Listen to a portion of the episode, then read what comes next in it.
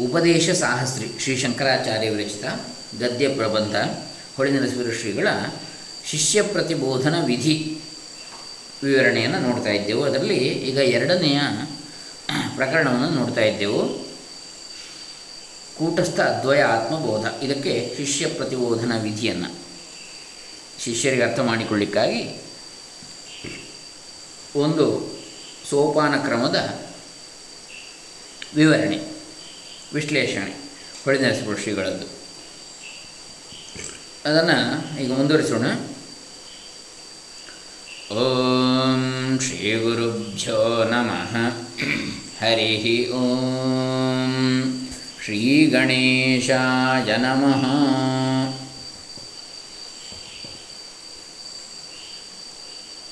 ಹಿಂದಿನ ಖಂಡದಲ್ಲಿ ಆತ್ಮನು ಏತರೊಡನೆಯೂ ಸೇರಿರುವುದಿಲ್ಲವೆಂದು ಹೇಳಿದೆಯಷ್ಟೇ ಆದರೂ ಆತ್ಮನನ್ನು ದೇಹದಲ್ಲಿ ಅಧ್ಯಾಸ ಮಾಡಿರುತ್ತಾರಾದ್ದರಿಂದ ಅಂದರೆ ದೇಹದಲ್ಲಿ ದೇಹವನ್ನೇ ಆತ್ಮನೆಂಬುದಾಗಿ ತಿಳಿಯುತ್ತಾರಾದ್ದರಿಂದ ಅಂಥ ಆತ್ಮನು ನಿಜವಾಗಿ ಇರುವುದಿಲ್ಲವೆಂದೇ ಆಯಿತಲ್ಲ ಎಂಬ ಶಂಕೆಯನ್ನು ಶಿಷ್ಯನು ತೆಗೆದಿರ್ತಾನೆ. ಆರೋಪಿತವಾದದ್ದು ಅಧಿಷ್ಠಾನಕ್ಕಿಂತ ಬೇರೆಯಾಗಿರುವುದಿಲ್ಲ. ಯಾವುದೇ ಆರೋಪಿತವಾದದ್ದು ಕೂಡ ಅಧಿಷ್ಠಾನ ಮೂಲ ಯಾವುದಿದೆ ಅದಕ್ಕಿಂತ ಬೇರೆಯಾಗಿರುವುದಿಲ್ಲ ಅದು ಅಧಿಷ್ಠಾನ ಮಾತ್ರವೇ ಆಗಿರುತ್ತದೆ. ಇದರಂತೆ ದೇಹದಲ್ಲಿ ಆರೋಪಿತನಾಗಿರುವ ಆತ್ಮನು ದೇಹ ಮಾತ್ರವೆಂದೇ ಆಯಿತು.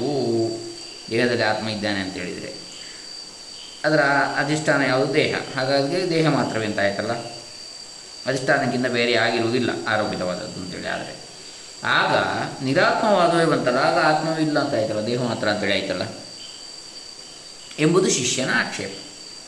ಕಲ್ಪಿತವಾದ ಆತ್ಮಸ್ವರೂಪವು ತಾನೇ ಬೇರೆಯಾಗಿ ಎಲ್ಲಿಯೂ ಇರುವುದಿಲ್ಲವೆಂಬುದು ನಿಜವೇ. ಆದರೆ ಆತ್ಮ ಅನಾತ್ಮಗಳ ಆರೋಪದ ಕಾಲದಲ್ಲಿಯೂ ನಿಜವಾದ ಆತ್ಮನು ತನ್ನ ರೂಪವನ್ನು ಬಿಡದೆ ಹಾಗೆಯೇ ಇರುವನು. ಈ ಶುದ್ಧ ಚೈತನ್ಯ ರೂಪನಾದ ಆತ್ಮನ ಅನುಭವವೇ ಆತ್ಮ ಅನಾತ್ಮಗಳ ಆರೋಪವನ್ನು ತಿಳಿಸಿಕೊಡುವ ಸಾಕ್ಷಿ. ಏತರೊಡನೆಯೂ ಸೇರಿಕೊಳ್ಳದೇ ಇರುವನೆಂದು ನಾವು ಹೇಳಿದ್ದು ಈ ಆತ್ಮನನ್ನೇ. ಇವನಲ್ಲಿ ಅಹಂ ಪ್ರತ್ಯಯ ವಿಷಯತ್ವವೆಂಬ ರೂಪವನ್ನು ಕಲ್ಪಿಸಿಕೊಂಡು ನಾನು ನಾನು ಅಂದರೆ ಅಹಂ ಪ್ರತ್ಯಯ ವಿಷಯ. ದೇಹಾದಿಗಳಿಗೂ ಈ ಕಲ್ಪಿತ ಆತ್ಮನಿಗೂ ಪರಸ್ಪರವಾಗಿ ಅಧ್ಯಾಸ ಮಾಡಿಕೊಳ್ತಾರೆ. ಆದ್ದರಿಂದರೆ ಅಹಂ ಪ್ರತ್ಯೇಕ ವಿಷಯವಾಗಿರುವಿಕೆ ಎಂಬುದು ಆತ್ಮನ ನಿಜವಾದ ಸ್ವಭಾವವಲ್ಲ, ನಾನು ಅಂತ ಹೇಳುವಂಥದ್ದು ಕೂಡ. ಎಂದು ನಾವು ಹಿಂದಿನ ವಿವರಣೆಯಲ್ಲಿ ಹೇಳಿದ್ದು, ಅನಾತ್ಮವು ಆರೋಪಿತವಾಗಿ ಮಾತ್ರವೇ ತೋರಿಕೊಳ್ಳುವ ವಸ್ತು. ಆದರೆ ಆತ್ಮನು ಅಹಂ ಪ್ರತ್ಯೇಕ ವಿಷಯನಾಗಿರುವ ರೂಪದಲ್ಲಿ ಕಲ್ಪಿತನಾಗಿಯೂ ತನ್ನ ಸ್ವಂತ ರೂಪದಲ್ಲಿ ಕಲ್ಪಿತನಲ್ಲದೆಯೂ ಇರುವನು. ಆತ್ಮನ ಆರೋಪಿತ ರೂಪವು ಅಸತ್ಯವೇ. ಅಧ್ಯಾಸದ ಕಾಲದಲ್ಲಿ ಮಾತ್ರ ತೋರಿಕೊಳ್ಳುವುದು. ಅನಾರೋಪಿತವಾದ ರೂಪವು ಮಾತ್ರ ಯಾವಾಗಲೂ ಇದ್ದುಕೊಂಡಿರುವುದು. ಏಕೊಂದು ವ್ಯವಹಾರದ ದೃಷ್ಟಾಂತವನ್ನು ಕೊಡಬಹುದು. ಆಕಾಶದಲ್ಲಿ ಎಲ್ಲ ವಸ್ತುಗಳು ಇವೆ ಅಷ್ಟೇ. ಈ ಆಕಾಶವು ತನ್ನ ರೂಪದಲ್ಲಿ ಇದ್ದುಕೊಂಡು ಗಡಿಗೆಯ ಆಕಾಶ, ಮನೆಯ ಆಕಾಶ ಎಂದು ಆಯಾ ಉಪಾಧಿಗಳ ಒಳಗಿರುವ ಬಯಲುಗಳಾಗಿ, ಆಕಾಶಗಳಾಗಿ ತೋರಿಕೊಳ್ಳುವುದು. ಆಯಾ ಉಪಾಧಿಗಳ ನಾಶದಿಂದ ಆ ಬಯಲುಗಳು ನಾಶವಾಗ್ತವೆ. ಅಂದರೆ ಆರೋಪಿತವಾದ ವಸ್ತು ತೋರುತ್ತಿರುವುದೇ ಹೊರತು ನಿಜವಾಗಿ ತೋರುವ ಕಡೆಯಲ್ಲಿ ಇರುವುದಿಲ್ಲ. ಉದಾಹರಣೆಗೆ ಹಗ್ಗವನ್ನು ಹಾವಿನ ತಪ್ಪಾಗಿ ತಿಳಿದುಕೊಳ್ಳುವಾಗ ಹಗ್ಗವು ಅಧಿಷ್ಠಾನ, ಹಾವು ಆರೋಪಿತ. ಇಲ್ಲಿ ಹಾವು ಭ್ರಾಂತಿ ಕಾಲದಲ್ಲಿ ತೋರುತ್ತಿದ್ದರೂ ನಿಜವಾಗಿ ಹಗ್ಗವೇ ಇರುವುದು. ಇಲ್ಲಿ ಹಾವೇನು ಇರುವುದೇ ಇಲ್ಲ. ಈ ಅಭಿಪ್ರಾಯವು ಬಹುಮಟ್ಟಿಗೆ ಎಲ್ಲರಿಗೂ ಸಮ್ಮತವಾಗಿರ್ತಕ್ಕಂಥ ಹೀಗಿದ್ದರೂ ಮೂಲಭೂತವಾದ ಆಕಾಶವು ಏತಕ್ಕೂ ಸೇರಿಕೊಳ್ಳದೆ ತಾನು ಇದ್ದಂತೆ ಇದ್ದುಕೊಂಡಿರುವುದಲ್ವೇ? ಇದರಂತೆ ಆತ್ಮನಲ್ಲಿ ಅನಾತ್ಮದ ಮತ್ತು ಅನಾತ್ಮದಲ್ಲಿ ಆತ್ಮನ ಅಧ್ಯಾಸವು ಸರಿಯಾದ ತಿಳುವಳಿಕೆಯಿಂದ ಆ ಅಧ್ಯಾಸದ ಪರಿಹಾರವೂ ಆಗುವಾಗ ಅನಧ್ಯಸ್ಥವಾದ ಆತ್ಮರೂಪವು ತಾನು ಮೊದಲಿದ್ದಂತೆಯೇ ಯಾವಾಗಲೂ ಇದ್ದುಕೊಂಡಿರುವುದು. ಇದೇ ಎಲ್ಲಕ್ಕೂ ಆತ್ಮನು. ಈಗ ನಾವು ಹೇಳುತ್ತಿರುವುದು ಶೂನ್ಯವಾದಿಗಳ ಮತವಲ್ಲ, ಏಕೆಂದರೆ ಶೂನ್ಯವಾದಿಗಳ ಮತದಲ್ಲಿ ಆತ್ಮನೆಂಬ ವಸ್ತುವೇ ಇರುವುದಿಲ್ಲ. ಯಾವ ಪದಾರ್ಥವೂ ಸತ್ಯವಾಗಿ ಇರುವುದಿಲ್ಲವೆಂಬ ವಾದವೇ ಶೂನ್ಯವಾದ. ಆದರೆ ಸರ್ವವು ಶೂನ್ಯವೆಂಬ ವಾದವು ಯಾವ ಅನುಭವಕ್ಕೂ ಹೊಂದುವುದಿಲ್ಲ. ಏಕೆಂದರೆ ಸರ್ವವು ಶೂನ್ಯವೆಂಬುದನ್ನು ಯಾರೂ ಅನುಭವಿಸಿಲ್ಲ. ಆದ್ದರಿಂದ ಅದನ್ನು ಒಪ್ಪತಕ್ಕದ್ದಲ್ಲ. ಒಂದು ವೇಳೆ ಇದಕ್ಕೆ ಅನುಭವ ಇರುವುದನ್ನು ಯಾರಾದರೂ ಹೇಳಿದರೆ ಆಗ ಸರ್ವವೂ ಶೂನ್ಯವೆಂಬ ಮಾತು ಹೋಗ್ತದೆ. ಯಾರಾದರೂ ಇದಕ್ಕೆ ಅನುಭವ ಉಂಟು ನನಗೆ, ನಾನು ಶೂನ್ಯ ಅನುಭವಿಸಿದ್ದೇನೆ ಅಂತೇಳಿ ಹೇಳಿದರೆ, ಆಗ ಅವನಿದ್ದಾನಲ್ಲ ಅನುಭವಿಸುವ ಆಗ ಸರ್ವವು ಶೂನ್ಯ ಹೇಗಾಗ್ತದೆ? ಏಕೆಂದರೆ ಅನುಭವವು ಇದೆ ಎಂದು ಹೇಳುವ ಆತನು ಯಾವುದೊಂದು ಇಲ್ಲ ಎಂದು ಹೇಳುವುದು ತನಗೆ ತಾನೇ ವಿರೋಧವಾಗಿರುವುದಂತ ಆಗ್ತದೆ ಅವನಿದ್ದಾನಲ್ಲ ಅನುಭವಿಸುವನು ಇದಕ್ಕೂ ಯುಕ್ತಿ ಅನುಭವಗಳಿಗೆ ಹೊಂದಿಕೆಯಾಗಿ ನಾವು ಹೇಳುತ್ತಿರುವ ಸರ್ವಾತ್ಮವಾದಕ್ಕೂ ಯಾವ ಹೋಲಿಕೆಯೂ ಇರುವುದಿಲ್ಲ.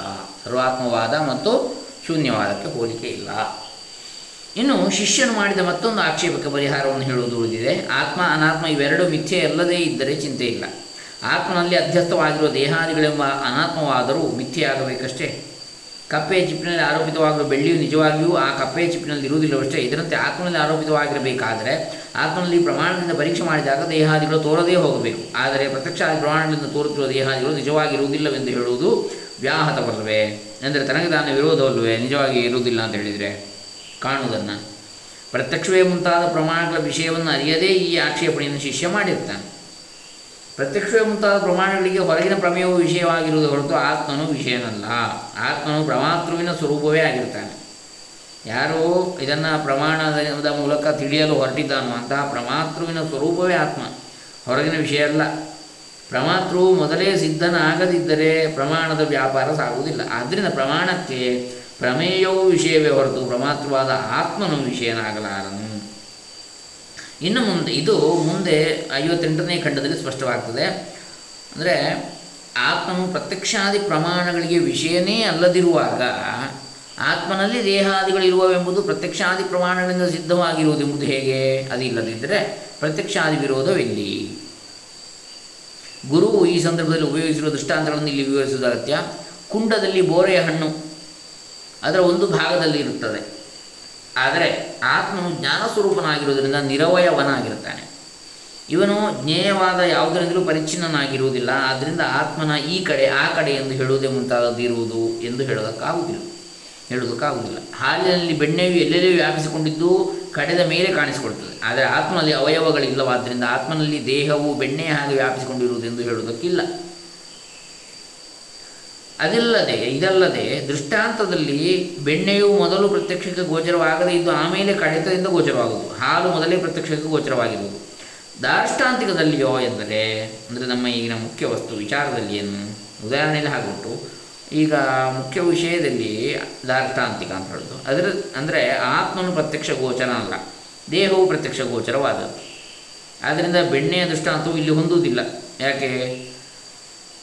ಬೆಣ್ಣೆಯ ದೃಷ್ಟಾಂತದಲ್ಲಿ ಹಾಲು ಗೋಚರವಾಗುವಂಥದ್ದು ಮೊದಲಿನ ಪೂರ್ವರೂಪ ಉತ್ತರ ರೂಪ ಬೆಣ್ಣೆ. ಬೆಣ್ಣೆ ಗೋಚರವಾಗಿರುವುದಿಲ್ಲ ಮೊದಲು. ಆದರೆ ಈ ದಾರ್ಷ್ಟಾಂತದಲ್ಲಿ ಹಾಗಲ್ಲ. ಪೂರ್ವರೂಪವಾದ ಆತ್ಮ ಪ್ರತ್ಯಕ್ಷ ಗೋಚರನಲ್ಲ.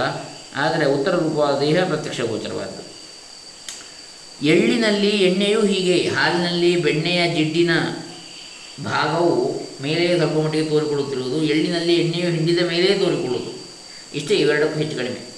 ಗೋಡೆಯಲ್ಲಿ ಚಿತ್ರವು ಮೇಲುಗಡೆ ತೋರಿಕೊಳ್ಳುತ್ತಿರುವುದು ಆಧಾರವಾಗಿ ಗೋಡೆಯೂ ಕಾಣುವುದು. ಇದು ಹೇಗಾದರೂ ಇರಲಿ ಕುಂಡವೇ ಮುಂತಾದ ದೃಷ್ಟಾಂತಗಳಲ್ಲಿ ಆಧಾರವು ಪ್ರತ್ಯಕ್ಷ ಗೋಚರವಾಗಿರುವುದು. ಅದರಲ್ಲಿರುವ ಹಣ್ಣು ಮುಂತಾದದ್ದು ಪ್ರತ್ಯಕ್ಷಕ್ಕೆ ಅಥವಾ ಅನುಮಾನಕ್ಕೆ ಗೋಚರವಾಗಿರುವುದು. ಆದರೆ ದಾಷ್ಟಾಂತಿಕದಲ್ಲಿ ಆತ್ಮನು ಪ್ರತ್ಯಕ್ಷವೇ ಮುಂತಾದ ಯಾವ ಪ್ರಮಾಣಕ್ಕೂ ಗೋಚರನಲ್ಲ. ಈ ಎಲ್ಲ ಕಾರಣಗಳಿಂದ ಆತ್ಮನಲ್ಲಿ ದೇಹಾದಿಗಳಿವೆ ಎಂಬುದು ಪ್ರತ್ಯಕ್ಷವೇ ಮುಂತಾದ ಪ್ರಮಾಣಗಳಿಗೆ ಗೋಚರವಾಗಿಲ್ಲ. ಆದ್ದರಿಂದ ಆತ್ಮನಲ್ಲಿ ದೇಹಾದಿಗಳಿಲ್ಲವೆಂಬುದು ಪ್ರತ್ಯಕ್ಷಾದಿ ಪ್ರಮಾಣಗಳಿಗೆ ವಿರುದ್ಧವೆಂದು ಹೇಳುವುದು ಸರಿಯಲ್ಲ. ಗೋಚರವಲ್ಲದಿರುವಾಗ ವಿರುದ್ಧ ಅಂತ ಹೇಳುವುದು ಪ್ರತ್ಯಕ್ಷ ಪ್ರಮಾಣಕ್ಕೆ ವಿರುದ್ಧ ಆಗಿರುವ ಪ್ರತ್ಯಕ್ಷ ಪ್ರಮಾಣ ಗೋಚರವಾದದ್ದು ಆದರೆ ಅದರಲ್ಲಿ ಅಳತೆ ಮಾಡ್ಬೋದು. ಈಗ ಉದಾಹರಣೆಗೆ ಗಾಳಿಯನ್ನು ಅಥವಾ ನೀರನ್ನು ಅಳತೆ ಮಾಡುವ ಮೂಲಮಾನ ಬೇರೆ. ಒಂದು ಘನ ಪದಾರ್ಥವನ್ನು, ಘನ ವಸ್ತುವನ್ನು ಅಳತೆ ಮಾಡುವ ಪದಾರ್ಥ ಮೂಲಮಾನ ಬೇರೆ. ಉದಾಹರಣೆ ಒಂದು ಬಟ್ಟೆ. ಬಟ್ಟೆಯನ್ನು ನಾವು ಮೀಟರ್ನಲ್ಲಿ ಅಳಿತೇವೆ. ಕೆ ಜಿಯಲ್ಲಿ ಅಳೆಯುವುದಿಲ್ಲ. ಇಷ್ಟು ಕೆ ಜಿ ಬಟ್ಟೆ ಅಂತೇಳಿ. ಅದೇ ಬೆಲ್ಲವನ್ನು ಕೆ ಜಿಯಲ್ಲಿ ಅಳಿತೇವೆ. ಹಾಗೆ ಅದಕ್ಕದಕ್ಕೆ ಅದರದ್ದಾದ ಮೂಲಮಾನ ಅಂತ ಇದೆ. ಇಷ್ಟು ಕೆ ಜಿ ಬಟ್ಟೆ ಕೊಡಿ ಅಂತ ಕೇಳೋದಿಲ್ಲ, ಅಥವಾ ಇಷ್ಟು ಮೀಟ್ರ್ ಬೆಲ್ಲ ಕೊಡಿ ಅಂತಲೂ ಕೇಳೋದಿಲ್ಲ. ಅದೇ ರೀತಿಯಲ್ಲಿ ಇಲ್ಲಿ ಪ್ರಮಾಣ ಅಂತ ಹೇಳಿದರೆ ಹಾಗೆ. ಆತ್ಮನು ಪ್ರತ್ಯಕ್ಷಾದಿಗಳಿಗೆ ಪ್ರಮಾಣ ಅಂದರೆ ವಿಷಯನಲ್ಲ. ಪ್ರತ್ಯಕ್ಷಾದಿ ಪ್ರಮಾಣಗಳಿಗೆ ವಿಷಯನಾಗಿರುವವನಲ್ಲ ಆತ್ಮ. ಹಾಗಿರುವಾಗ ದೇಹವೇ ಮುಂತಾದ ಪ್ರತ್ಯಕ್ಷ ಪ್ರಮಾಣ ಗೋಚರವಾದಂತಹ ಯಾವ ವಿಷಯಗಳಿವೆ? ಅವುಗಳು ಆತ್ಮನಲ್ಲಿವೆ ಅಂತೇಳಿ ಹೇಳೋದಕ್ಕೆ ಪ್ರತ್ಯಕ್ಷ ಪ್ರಮಾಣ ಸಿಗಲಿಕ್ಕೆ ಸಾಧ್ಯ ಇಲ್ಲ. ಯಾಕೆ? ಆತ್ಮನಿಗೆ ಪ್ರತ್ಯಕ್ಷ ಪ್ರಮಾಣ ಗೋಚರನಲ್ಲದ ಕಾರಣ ಆತ್ಮನು. ಆತ್ಮನ ಪ್ರತ್ಯಕ್ಷ ಪ್ರಮಾಣ ಗೋಚರನಲ್ಲದ್ದರಿಂದ ಆತ್ಮನಲ್ಲಿ ದೇಹ ಇದೆ ಅಂತೇಳಿ ಹೇಳೋದು ಹೇಗೆ? ಪ್ರತ್ಯಕ್ಷ ಪ್ರಮಾಣದಲ್ಲಿ ತೋರಿಸಿಕೊಡ್ಲಿಕ್ಕಾಗ್ತದಾ ಇಲ್ಲ. ಹಾಗಾಗಿ ಪ್ರತ್ಯಕ್ಷ ಪ್ರಮಾಣಕ್ಕೆ ವಿರುದ್ಧ ಆತ್ಮನಲ್ಲಿ ದೇಹ ಇದೆ ಅಂತೇಳಿ ಹೇಳುವಂಥದ್ದು ಅಂತೇಳಿ ಹೇಳಲಿಕ್ಕಾಗೋದಿಲ್ಲ ಯಾಕೆ? ಪ್ರತ್ಯಕ್ಷ ಪ್ರಮಾಣಕ್ಕೆ ನಿಲ್ಕುವಂಥದ್ದೇ ಅಲ್ಲ ಅದು.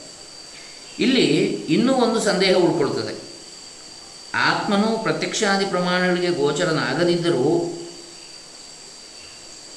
ದೇಹಾದಿಗಳಾದರೂ ಪ್ರತ್ಯಕ್ಷವೇ ಮುಂತಾದ ಪ್ರಮಾಣಗಳಿಗೆ ವಿಷಯವಾಗಿರುವವಷ್ಟೇ. ಪ್ರಮಾಣಕ್ಕೆ ವಿಷಯವಾಗಿರುವ ಈ ಅನಾತ್ಮ ವಸ್ತುವನ್ನು ಅಧ್ಯಸ್ಥವೆಂದು, ಅಸತ್ಯವೆಂದು ಹೇಳಬಹುದೇ? ಇವುಗಳು ತೋರದೇ ಇರುವ ಸ್ಥಿತಿ ಯಾವುದೂ ಇಲ್ಲವಲ್ಲ. ಆದ್ದರಿಂದ ಇವುಗಳನ್ನು ಸತ್ಯವೆಂದೇ ಏಕ ತಿಳಿಯ, ಏತಕ್ಕೆ ತಿಳಿಯಬಾರದು. ಈ ಸಂಶಯವನ್ನು ಸದ್ಯಕ್ಕೆ ಶಿಷ್ಯನು ಕೇಳದೆ ಬಿಟ್ಟಿರ್ತಾನೆ. ಮುಂದೆ ನಲವತ್ತೆಂಟರಿಂದ ಐವತ್ತ ನಾಲ್ಕನೇ ಖಂಡಗಳಲ್ಲಿ ಇದಕ್ಕೆ ಪರಿಹಾರವನ್ನು ಹೇಳಿರ್ತದೆ. ಹೀಗೆ ಬಹಳ ಧೀರ ಗಂಭೀರವಾದಂಥ ಒಂದು ವಿಚಾರ ಇಲ್ಲಿ ಬರ್ತದೆ. ಇನ್ನು ಹೀಗೆ ಆತ್ಮನು ಯಾವ ಪ್ರಮಾಣಕ್ಕೂ ವಿಷಯನಲ್ಲದ ಮೇಲೆ ಅವನು ಇದ್ದಾನೆ ಎಂಬುದಕ್ಕೆ ಪ್ರಮಾಣ ಏನು? ಯಾವ ಪ್ರಮಾಣವೂ ಇಲ್ಲದಿದ್ದರೆ ಆತ್ಮನು, ಈಗ ನಲವತ್ತ್ಮೂರನೇ ಖಂಡ ಇದು ಯಾವ ಪ್ರಮಾಣವೂ ಇಲ್ಲದಿದ್ದರೆ ಆತ್ಮನು ಮೊಲದ ಕೊಂಬು ಮುಂತಾದ ವಸ್ತುಗಳಂತೆ ಅತ್ಯಂತವಾಗಿ ಅಪ್ರಸಿದ್ಧನೆಂದಾಗುವುದಿಲ್ವೇ ಹಾಗೆ ಅಪ್ರಸಿದ್ಧನಾದರೆ ಅನಾತ್ಮನಲ್ಲಿ ಆತ್ಮನನ್ನಾಗಲಿ, ಆತ್ಮನಲ್ಲಿ ಅನಾತ್ಮವನ್ನಾಗಲಿ ಆರೋಪ ಮಾಡುವುದು ಹೇಗೆ? ಇವನು ಬಂಜೆಯ ಮಗನು, ಇದು ಮೊಲದ ಕೊಂಬು ಎಂದು ಯಾರೂ ಅಧ್ಯ ಅಧ್ಯಾಸ ಮಾಡಿಕೊಳ್ಳುವುದಿಲ್ಲ. ಏಕೆಂದರೆ ಬಂಜೆಯ ಮಗ, ಮೊಲದ ಕೊಂಬು, ಇವು ಅತ್ಯಂತವಾಗಿ ಅಪ್ರಸಿದ್ಧವಾಗಿವೆ, ಸಾಧ್ಯವೇ ಇಲ್ಲದ್ದು. ಆತ್ಮನು ಅಹಂ ಪ್ರತ್ಯಯಕ್ಕೆ ವಿಷಯನಾಗಿದ್ದರೂ, ಹಾಗೆ ವಿಷಯನಾಗಿರುವುದೇನು ಅವನ ಗುರುತಲ್ಲವೆಂದು ಹಿಂದೆ ನಿರ್ಣಯವಾಗಿರುತ್ತದೆ. ಆದ್ದರಿಂದ ಅದು ಅಧ್ಯಸ್ಥ ರೂಪವೇ. ಅಲ್ಲಿ ಅಧ್ಯಸ್ಥ ಮಹಾಪ್ರಾಣ ಅಲ್ಲ, ಅಧ್ಯಸ್ಥ. ಧ್ಯ ಮಹಾಪ್ರಾಣ, ಸ್ಥ ಅಲ್ಪಪ್ರಾಣ. ಅಧ್ಯಾಸ, ಅಧ್ಯಸ್ಥ ಅಷ್ಟೆ. ನಿವೃತ್ತ ಅಂತ ಹೇಳಿದ ಹಾಗೆ. ನಿವಾರಣೆ ನಿವೃತ್ತ ಮಹಾಪ್ರಾಣ ಇಲ್ಲ ಹಾಗೆ ಅಧ್ಯಸ್ಥ ಅಂತ ಹೇಳಿದರೆ ಅದು ಮಠಸ್ಥ, ಮಠದಲ್ಲಿರುವ ಜಲಸ್ಥ ನೀರಿನಲ್ಲಿರುವ ಅಂತ ಹೇಳಿ. ಅದು ಸ್ಥ, ಅದು ಬೇರೆ. ಇದು ಅಧ್ಯಸ್ಥ ಅಂದರೆ ಅಧ್ಯಾಸಕ್ಕೆ ಬಂದಂತಹ ಒಂದು ರೂಪ ಅಧ್ಯಸ್ಥ ಹೀಗೆ ಹಾಗಾದರೆ ಆ ಆತ್ಮನ ನಿಜವಾದ ರೂಪವು ಯಾವುದು? ಆ ರೂಪವು ಗೊತ್ತಾಗುವುದು ಹೇಗೆ? ಅದು ಗೊತ್ತಾಗದೇ ಇದ್ದರೆ ಆತ್ಮ ಅನಾತ್ಮಗಳ ಅಧ್ಯಾಸವಾಗುವುದು ಹೇಗೆ? ಇದು ಶಿಷ್ಯನ ಪ್ರಶ್ನೆ. ಈಗ ಇಲ್ಲಿ ಶಿಷ್ಯನ ಪ್ರಮಾಣಗಳೆಂದರೆ ಎಲ್ಲ ವಸ್ತುಗಳು ಸಿದ್ಧವಾಗಬೇಕೆಂಬ ನಿಯಮವನ್ನು ಇಟ್ಟುಕೊಂಡಿರ್ತಾನೆ. ಆದರೆ ಆತ್ಮನ ಪ್ರಮಾಣ, ಪ್ರಮೇಯ, ವ್ಯವಹಾರವನ್ನೆಲ್ಲ ಅರಿಯುತ್ತಿರುವ ಚೈತನ್ಯ ರೂಪನಾದ ಸಾಕ್ಷಿಯಾಗಿರ್ತಾನೆ ಈ ಸಾಕ್ಷಿಯಿಂದಲೇ ಪ್ರಮಾಣವೂ ಸಿದ್ಧವಾಗುತ್ತಿರುವುದರಿಂದ ಸಾಕ್ಷಿಯು ಪ್ರಮಾಣದಿಂದ ಸಿದ್ಧನಾಗಬೇಕಾದದ್ದಿಲ್ಲ. ಯಾಕಂದರೆ ಪ್ರಮಾಣವೇ ಸಿದ್ಧ ಆಗೋದು ಸಾಕ್ಷಿಯಿಂದ. ಇನ್ನು ಆ ಸಾಕ್ಷಿ ಪ್ರಮಾಣದಿಂದ ಹೇಗೆ ಸಿದ್ಧನಾಗ್ತಾನೆ? ಅಂದರೆ ಈ ಪ್ರಮಾಣ ಇದು ಇಂಥದಕ್ಕೆ ಇಂಥ ಪ್ರಮಾಣ ಅಂತ ಹೇಳುವವನು ಸಾಕ್ಷಿ. ಆ ಸಾಕ್ಷಿಯನ್ನು ಅಳಿಲಿಕ್ಕೆ ಇನ್ನೊಂದು ಪ್ರಮಾಣ ಉಂಟಾ? ಸಾಧ್ಯ ಉಂಟಾ? ಪ್ರಮಾಣವನ್ನು ಮಾಡುವವನೇ ಅವನು, ತಯಾರು ಮಾಡುವ ಸಾಕ್ಷಿ. ಹಾಗಾಗಿ ಆದ್ದರಿಂದ ಆತ್ಮನು ಸ್ವತಃ ಸಿದ್ಧನು. ಆದ್ದರಿಂದ ಆತ್ಮನು ಅಪ್ರಸಿದ್ಧನೆಂಬುದು ಸರಿಯಲ್ಲ ಆತ್ಮನು ವಿಷಯನಲ್ಲವಾದ್ದರಿಂದ ಆತ್ಮನಲ್ಲಿ ಅನಾತ್ಮವನ್ನು ಅಧ್ಯಾಸ ಮಾಡುವುದು ಆಗಲಾರದೆಂದು ಆಕ್ಷೇಪಿಸುವುದು ಸರಿಯಲ್ಲ ಏಕೆಂದರೆ ಅಹಂ ಪ್ರತ್ಯೇಕ ಆತ್ಮನ ವಿಷಯನಾಗಿಯೇ ಅಧ್ಯಾಸವಾಗುತ್ತಾನೆಂದು ಹಿಂದೆಯೇ ಹೇಳಿರುತ್ತದೆ. ಅಹಂ ಪ್ರತ್ಯೇಕ ವಿಷಯನಾಗುವುದೆಂಬುದು ಅಧ್ಯಾಸವಾದ್ದರಿಂದ ಆ ಅಧ್ಯಾಸವು ಹೇಗಾಗುವುದೆಂದು ಆಕ್ಷೇಪಿಸಬಹುದು. ಆದರೆ ಅಹಂ ಪ್ರತ್ಯೇಕ ವಿಷಯನಾಗುವುದೆಂಬುದು ಮೊದಲು ದೇಹಾದಿಗಳ ಅಧ್ಯಾಸವಾಗುವುದು ಆಮೇಲೆ ಎಂದು ಕಾಲಕೃತ ಕರ್- ಕ್ರಮದಲ್ಲಿ ಅಧ್ಯಾಸವಾಗುವುದಿಲ್ಲ ಅಧ್ಯಾಸ ಸ್ವರೂಪವನ್ನು ತಿಳಿದುಕೊಳ್ಳುವಾಗ ನಾನು ಎಂಬ ಅರಿವಿಗೆ ಆತ್ಮನನ್ನು ವಿಷಯನನ್ನಾಗಿ ತಿಳಿದ ಹೊರತು ಅಧ್ಯಾಸವೆಂಬುದು ತಿಳಿಯುವುದಿಲ್ಲ ಎಂದು ತಿಳುವಳಿಕೆಯ ಕ್ರಮವನ್ನು ಮಾತ್ರ ಸಿದ್ಧಾಂತದಲ್ಲಿ ಹೇಳಿರುತ್ತದೆ.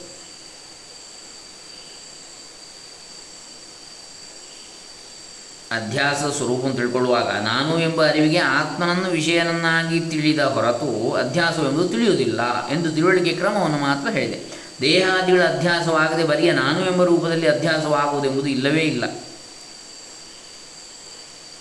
ನಾನು ಎಂಬ ಅರಿವಿಗೆ ಗೋಚರವಾಗಿರುವ ವಸ್ತುವಿನ ಸ್ವರೂಪದ ವಿಷಯದಲ್ಲಿ ವಾದಿಗಳಿಗೂ ಸಾಮಾನ್ಯ ಜನರಿಗೂ ಬಗೆ ಬಗೆಯ ಅಭಿಪ್ರಾಯಗಳು ಉಂಟಾಗಿರುವೆಂದು ಹಿಂದೆ ಹೇಳಿರುತ್ತದೆ. ಅಹಂ ಪ್ರತ್ಯಯ ವಿಷಯತ್ವವೆಂಬ ಅಧ್ಯಾಸವು ಮಾತ್ರ ಆಗಿ ದೇಹಾದಿಗಳ ಅಧ್ಯಾಸವು ಆಗದೇ ಇರುವುದೆಂಬ ಕಾಲವೇ ಇಲ್ಲವಾದ್ದರಿಂದ ಅಹಂ ಪ್ರತ್ಯಯ ವಿಷಯತ್ವವೆಂಬ ಅಧ್ಯಾಸವು ಮೊದಲು ಆದದ್ದು ಹೇಗೆ ಎಂದು ಕೇಳುವುದೇ ಸರಿಯಾದ ಪ್ರಶ್ನೆ ಆಗುವುದಿಲ್ಲ. ಇನ್ನೊಂದು ಆಕ್ಷೇಪ ಉಳ್ಕೊಂಡಿತ್ತು. ಆತ್ಮನನ್ನು ಅನಾತ್ಮವನ್ನು ಒಂದರಲ್ಲಿ ಒಂದನ್ನು ಅಧ್ಯಾಸ ಮಾಡುವಾಗ ಅಹಂ ಪ್ರತ್ಯೇಕ ವಿಷಯನಾಗಿಯೇ ಆತ್ಮನು ಇರಲಿ, ಆತ್ಮನು ಇಂದ್ರಿಯಕ್ಕೆ ವಿಷಯನೆಂದು ನೀವೇನು ಒಪ್ಪುವುದಿಲ್ಲ, ಒಪ್ಪುವುದಕ್ಕಾಗುವ ಹಾಗೂ ಇಲ್ಲ. ದೇಹಾದಿಗಳು ಇಂದ್ರಿಯ ಗೋಚರವಾಗಿವೆ. ಆತ್ಮನು ಇಂದ್ರಿಯ ಗೋಚರನಲ್ಲ. ಹೀಗಿರುವಲ್ಲಿ ಇಂದ್ರಿಯಕ್ಕೆ ವಿಷಯನಲ್ಲದ ಆತ್ಮನಲ್ಲಿ ದೇಹಾದಿಗಳನ್ನು ಆರೋಪ ಮಾಡುವುದು ಹೇಗೆ? ಇದು ಪ್ರಶ್ನೆ. ಇದಕ್ಕೆ ಆಕಾಶ ದೃಷ್ಟಾಂತದಿಂದ ಗುರು ಸಮಾಧಾನವನ್ನು ಹೇಳಿರ್ತಾನೆ. ಇಂದ್ರಿಯಕ್ಕೆ ಗೋಚರವಾಗಿ ಸಿದ್ಧವಾದ ವಸ್ತುವಿನಲ್ಲಿ ಅಧ್ಯಾಸ ಮಾಡಬೇಕೆಂಬ ನಿಯಮವೇನಿರುವುದಿಲ್ಲ ಆಕಾಶವು ಇಂದ್ರಿಯಕ್ಕೆ ಗೋಚರವಲ್ಲ, ಆದರೂ ಆಕಾಶವು ನೀಲವಾಗಿದೆ ಎಂದು ಪ್ರತ್ಯಕ್ಷವಾದ ನೀಲವರ್ಣವನ್ನು ಅದರಲ್ಲಿ ಆರೋಪಿಸುತ್ತಾರಲ್ವೇ ಇದರಂತೆ ಆತ್ಮನಲ್ಲಿ ಪ್ರತ್ಯಕ್ಷ ಗೋಚರವಾದ ದೇಹಾದಿಗಳನ್ನು ಆರೋಪಿಸಬಹುದಾಗಿದೆ. ಇದು ಯುಕ್ತಿ ವಿರುದ್ಧವೇನು ಅಲ್ಲ ಅಂತೇಳಿ ಗುರು ಅದಕ್ಕೆ ಉತ್ತರಿಸ್ತಾನೆ ಅಂತ ಹೇಳ್ತಾರೆ. ಹೊಳೆ ಶ್ರೀಗಳು. ಇನ್ನು ಮುಂದೆ ಅವಿದ್ಯೆಗೆ ಆತ್ಮನೇ ಆಶ್ರಯ. ಮುಂದಿನ ವಿಚಾರ. ಇದು ನಲವತ್ತ ನಾಲ್ಕನೇ ಖಂಡದಲ್ಲಿ ಬರ್ತಕ್ಕಂಥದ್ದು. ಅವಿದ್ಯೆಗೆ ಆತ್ಮನೇ ಆಶ್ರಯ ಎನ್ನತಕ್ಕಂಥ ವಿಚಾರ. ಇದನ್ನು ನಾಳೆ ದಿವಸ ಮುಂದುವರಿಸೋಣ. ಹರೇ ರಾಮ. ಶ್ರೀ ಶ್ರೀ ಶ್ರೀ ಸಚ್ಚಿದಾನಂದೇಂದ್ರ ಸರಸ್ವತಿ ಚರಣಾರವಿಂದ ಅರ್ಪಿತಮಸ್ತು ಭಗವತ್ಪಾದ ಶಂಕರಾಚಾರ್ಯ ಚರಣಾರವಿಂದಾರ್ಪಿತಮಸ್ತು ಸರ್ವೇ ಜನ ಸುಖಿನೋ ಭವಂತು ಲೋಕಾ ಸಮಸ್ತ ಸುಖಿನೋ ಭವಂತು. ಓಂ ತತ್ಸತ್ ಬ್ರಹ್ಮಾರ್ಪಣಮಸ್ತು.